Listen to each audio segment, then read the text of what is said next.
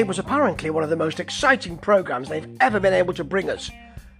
That's Dynamite this week. It wasn't. It was a, a little bit lukewarm, in my view. I mean, everybody was there in place. You had the big matches, or some big matches. You had returning people. You had big debutantes, but or big debuts, should I say? But it was a bit warmed over. I know I prefer Rampage. I know I do. I know that Dynamite just seems to be too long. There's two hours and we need to fill it. But um, you can't you can't really come back from starting an edition or an episode of Dynamite with CM Punk. Wrestling Max Caster here. I really like Max Caster, and it's noticeable. Oh, loved his rap, by the way, and very sweet that CM Punk enjoyed it too. But um, almost in spite of himself. But Max Caster, who can really turn it on in the ring, I think had to slow himself down for CM Punk this week. At the end of the match, as Jim Ross said, seven years out of the ring. Well, he's had a few matches since then now, hasn't he? So he should be picking up his chops. And uh, it was okay, but it's not a way to start Dynamite. It's not a fantastic marquee match. There's a nice CM Punk tombstone, and he wins with the Anaconda Vice. Afterwards, he's interviewed by Tony Schiavone, and of course, CM Punk had done the um, the usually understood belt maneuver, which is hands in the middle of the of the tummy, spread them out to the sides. That's the belt. Now Schiavone asked him about that, so CM Punk says, "What do you to the crowd? What do you think it means?" That's too difficult a question for them to answer. There's a variety of answers. You want the belt. You'd like to petition for a match, maybe for the championship. You want the women's title. You want a half of the tag team titles. You don't want a piece of string to hold your trousers up. Don't just ask them that. You know, ask them, do you think it means that I want a championship belt? That's a yes or no answer. They decide and settle on a CM Punk chant, and he is over. I just don't think it's not over with me. That's the thing. Okay, I'll leave it there because I've been, you know what I think about CM Punk, and not doing anything to change my mind. Next, we've got Jay Lethal versus Jon Moxley. This should be a good match, and it was. Really nice, tight match. Really good competitive competition. Really nice Moxley lariat. Lovely lethal injection counter into a rear naked choke from Mox. You've got uh, Lethal trying for a figure four, competing chance. Moxley didn't get it all his own way. He hits the paradigm shift for the pin. Of course he does, but Lethal is now on a losing streak, losing Lethal, and um, that sounds like some kind of um, some kind of U.S. cop drama. They're losing Lethal. Anyway, he's on a losing streak and he doesn't deserve it. But if they're gonna play into that very heartfelt promo he did on Rampage about losing, was it on Rampage? I think it was. Then that would be great actually, because I think he can do that kind of stuff. He does that emotional, heartfelt promo very well, does Jay Lethal, and I like it. Okay, we're moving on. That was a good match. We've got FTR now versus the Gunn Club. Why? I do not know. FTR, good to see them out here. Gunn Club, it's a match with the Gunn Club. It's more competitive than I thought it would be. Wardlow enters halfway through. MJF's on commentary. He's not really telling us anything we don't already know or haven't already heard. Wardlow comes out. He's taken back by security. He looked a bit of a fool, actually. To be honest, he didn't look great. Um, and they win with the big rig, do FTR, and, and afterwards they're angry with MJF. It's kind of like the pinnacle patterning the inner circle, and we don't really need that. Talking of the inner circle, here's the Jericho Appreciation Society. Are they just. Are they trying to be annoying? Because if you are, it's really crass and it doesn't work anyway. There are people here, you know, 2.0 are not massively charismatic. in their new roles. Jericho is allowing them to do their bit. Hager, Hager has got some abs, but that's about all. And, and it takes Santana and Ortiz with Kingston to arrive to show actually who the real deal is. Because Kingston takes Jericho into the arena, gets a huge chant. Jericho doesn't get that. Not anymore. Of course, in the end, uh, the JAS, the Jericho Appreciation Society, are in the ascendancy.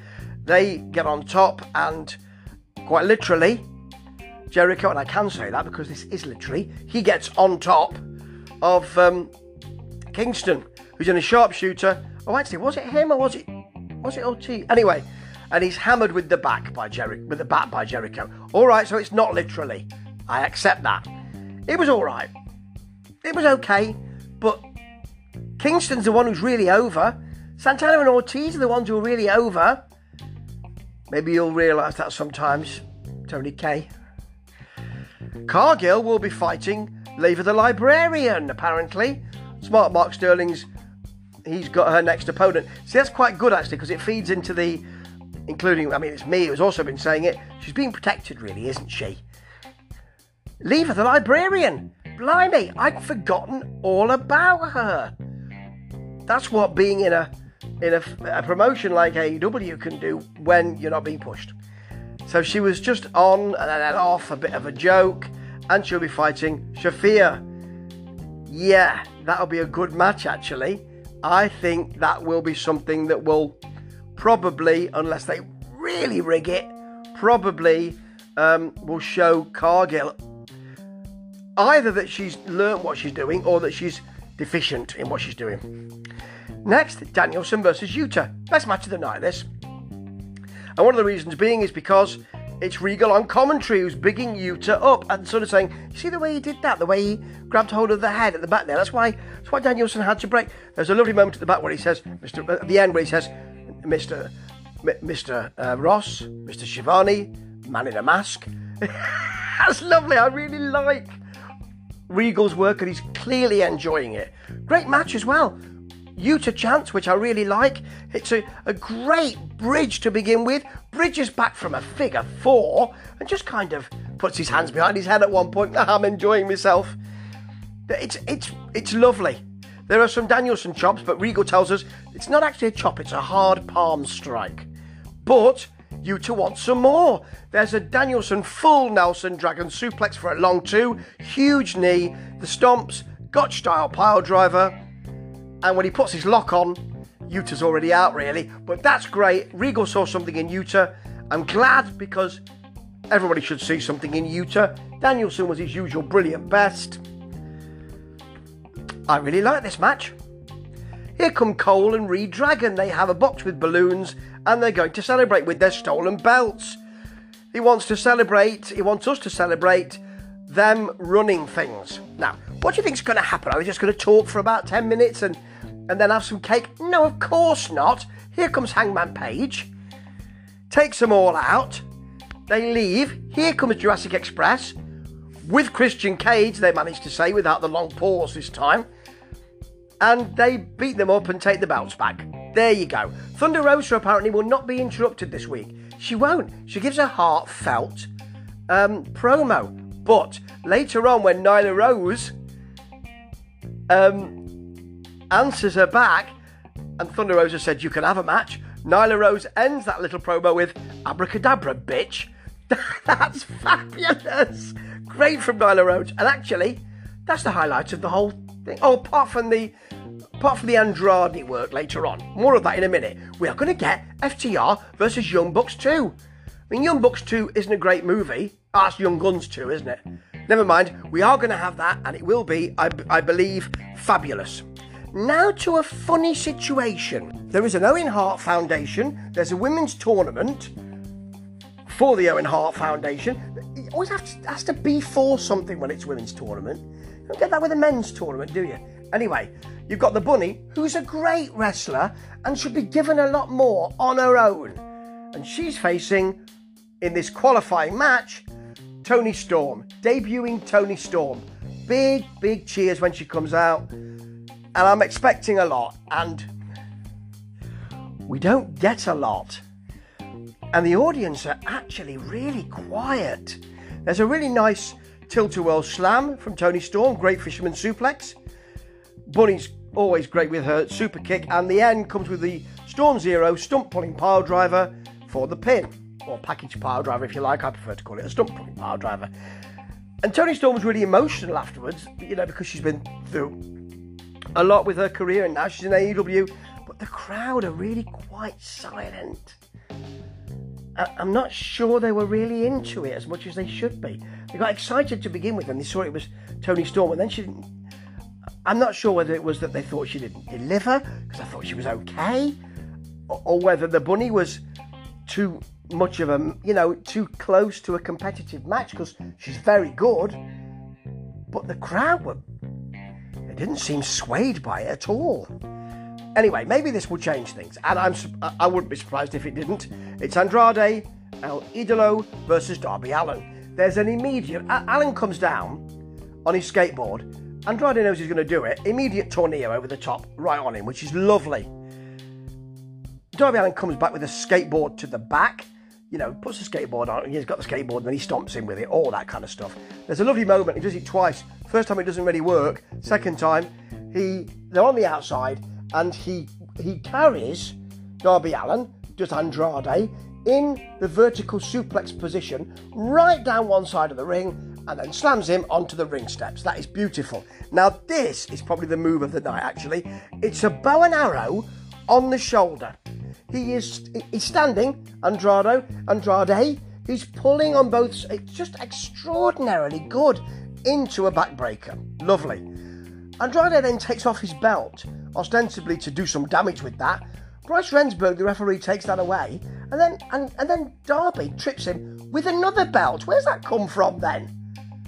Is there a special belt farm under the under the ring or something? I don't know, but he trips him with it, and Andrade smacks his face on it. So maybe that was a joke for later on, as would be on Generation game, and it shouldn't have been confiscated by the referee, perhaps. There's a beautiful crucifix driver off the top, and straight into an armbar from Darby.